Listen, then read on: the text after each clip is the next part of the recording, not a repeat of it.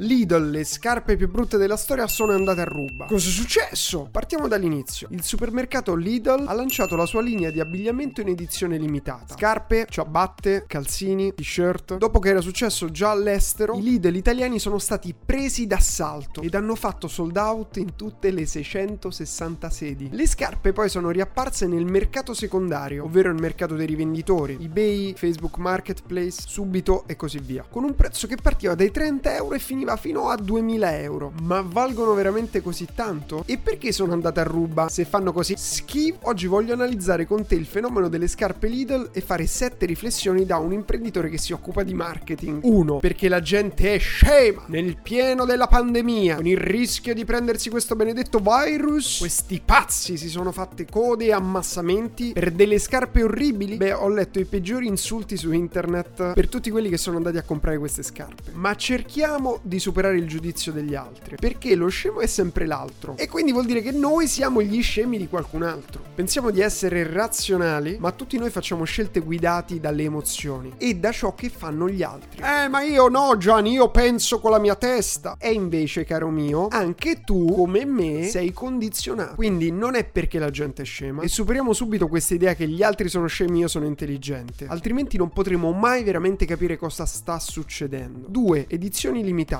Tutto parte da una strategia di marketing molto efficace. L'edizione limitata. In un momento in cui possiamo produrre praticamente qualsiasi cosa in qualsiasi quantità. Il marketing ha inventato la scarsità artificiale. Creare prodotti unici o in serie limitate è un ottimo modo per creare desiderio e alzare il valore del prodotto. E si crea quello che in gergo viene definito hype, che è questo senso di attesa e propensione all'acquisto. Per una persona possedere qualcosa di unico che solo lui può vantare di avere giustifica prezzi più alti e acquisti veloci all'uscita del prodotto. 3. Il fenomeno del mercato secondario. Per i prodotti edizione limitata si crea quello che viene definito il reselling, ovvero la rivendita. Ci sono proprio persone che all'uscita di un prodotto in serie limitata fanno stock, ovvero comprano più pezzi con l'intento di rivenderli a prezzi maggiorati sui canali di rivendita secondaria. È famoso il sito StockX che mette in contatto tutte le persone che vogliono comprare e rivendere i prodotti hype in serie limitata. Per chi non l'avesse mai sentito, è un fenomeno molto comune per tutti i brand di lusso e edizioni limitate, come le scarpe Nike e Adidas in collaborazione, tipo queste, o forse avrei sentito parlare del marchio Supreme, ed è esattamente quello che è successo con Lidl. L'uscita del prodotto è stata affiancata da notizie sui prezzi folli a cui venivano rivendute, e questo non ha fatto altro che aumentare l'effetto, aumentando quindi gli acquisti. Le persone hanno comprato stock di scarpe, ovvero non solo per loro, ma per rivendere. Ma la domanda è, anche un paio di scarpe di Lidl, che non è sicuramente un brand di fashion, possono arrivare a essere rivendute a prezzi superiori di quelli a cui sono state comprate? Per rispondere a questa domanda dobbiamo parlare del punto numero 4, lo squilibrio di mercato. Hai presente l'asta? Chi offre di più? Ha giudicato! Quella roba lì. Bastano due persone che vogliono lo stesso oggetto per far arrivare il suo valore a cifre astronomiche. Quindi la risposta è sì, anche Lidl può creare uno squilibrio di mercato. Anzi, è proprio quello che è accaduto. Tra parentesi, anche tu puoi creare uno squilibrio di mercato che genera hype sui tuoi prodotti e servizi o fa aumentare il prezzo di questi prodotti e servizi. E a proposito, questa è proprio una delle strategie che insegniamo in Scalers, che è lo sponsor del video. No, non è lo sponsor, ma è un club che abbiamo lanciato digitale dedicato ad imprenditori che vogliono lanciare o far crescere il proprio business. Ti lascio il link in descrizione. Ma attenzione, perché se è vero che le scarpe Lidl sono state rimesse in vendita a prezzi allucinanti, dobbiamo anche fare la riflessione numero 5. Non è tutto oro ciò che luccica. Abbiamo capito che quella di Lidl è stata una corsa all'oro. Le persone hanno comprato queste scarpe in stock per rivenderle e fare più soldi, non perché gli piacessero particolarmente, nella maggior parte dei casi. E qui dobbiamo introdurre un concetto, che è quello della bolla, ed è la stessa cosa che è accaduta con i bitcoin. Ora, per tutti gli amanti dei bitcoin, perdonatemi per questo esempio, ma ci fa capire un qualcosa di importante. Infatti, negli ultimi mesi del 2017, il valore dei bitcoin è passato da 3.000 dollari a quasi 20.000 dollari. Tra l'altro, proprio in questi giorni sta raggiungendo di nuovo questo valore. In quel momento, però, in pochissimo tempo ha fatto questa crescita esponenziale. E perché le persone hanno comprato bitcoin? Perché gli piacevano? Perché credevano nella blockchain? Perché credevano nella decentralizzazione della fiducia? No, l'hanno fatto per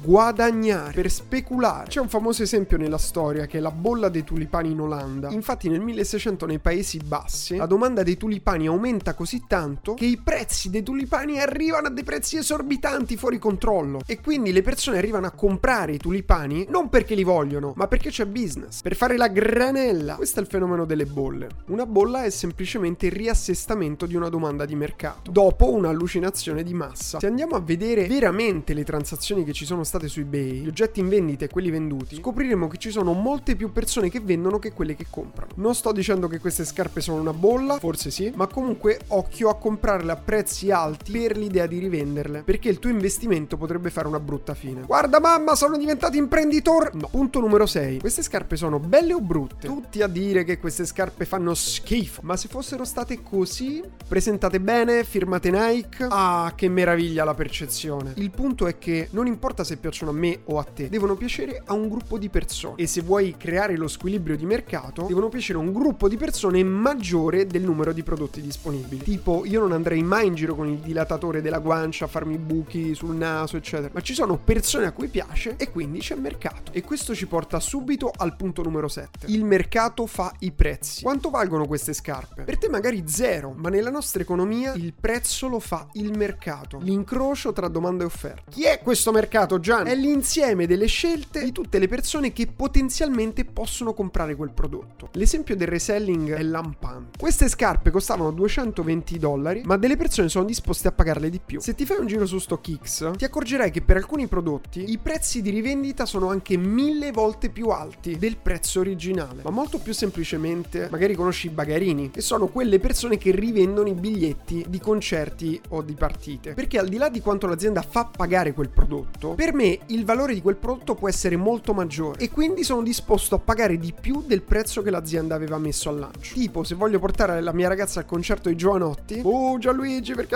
ascolti Giovanotti? Oh, mi piace Giovanotti. Ma i biglietti sono finiti, se voglio fare questa esperienza devo pagare di più. Ma la stessa cosa vale per qualsiasi oggetto ed è proprio il mercato che fa il prezzo. Non è quanto è bello per me o per te. Se la domanda, ovvero il numero di persone che vuole comprare quel prodotto, è maggiore dell'offerta, ovvero il numero di persone che vuole vendere quel prodotto, il prezzo aumenta. E queste erano le sette riflessioni sul caso Lidl. Vi ricordo che trovate tutti questi episodi anche nel podcast, più altri episodi inediti che sono solo nel podcast. Vi lascio il link qui sotto. Se vuoi aggiungere una riflessione, aspetto un tuo commento qui sotto, altrimenti scrivi solamente marketing nei commenti, così capisco che sei arrivato fino alla fine. Bene ragazzi, anche per oggi è tutto, noi ci vediamo nel prossimo episodio. Ciao!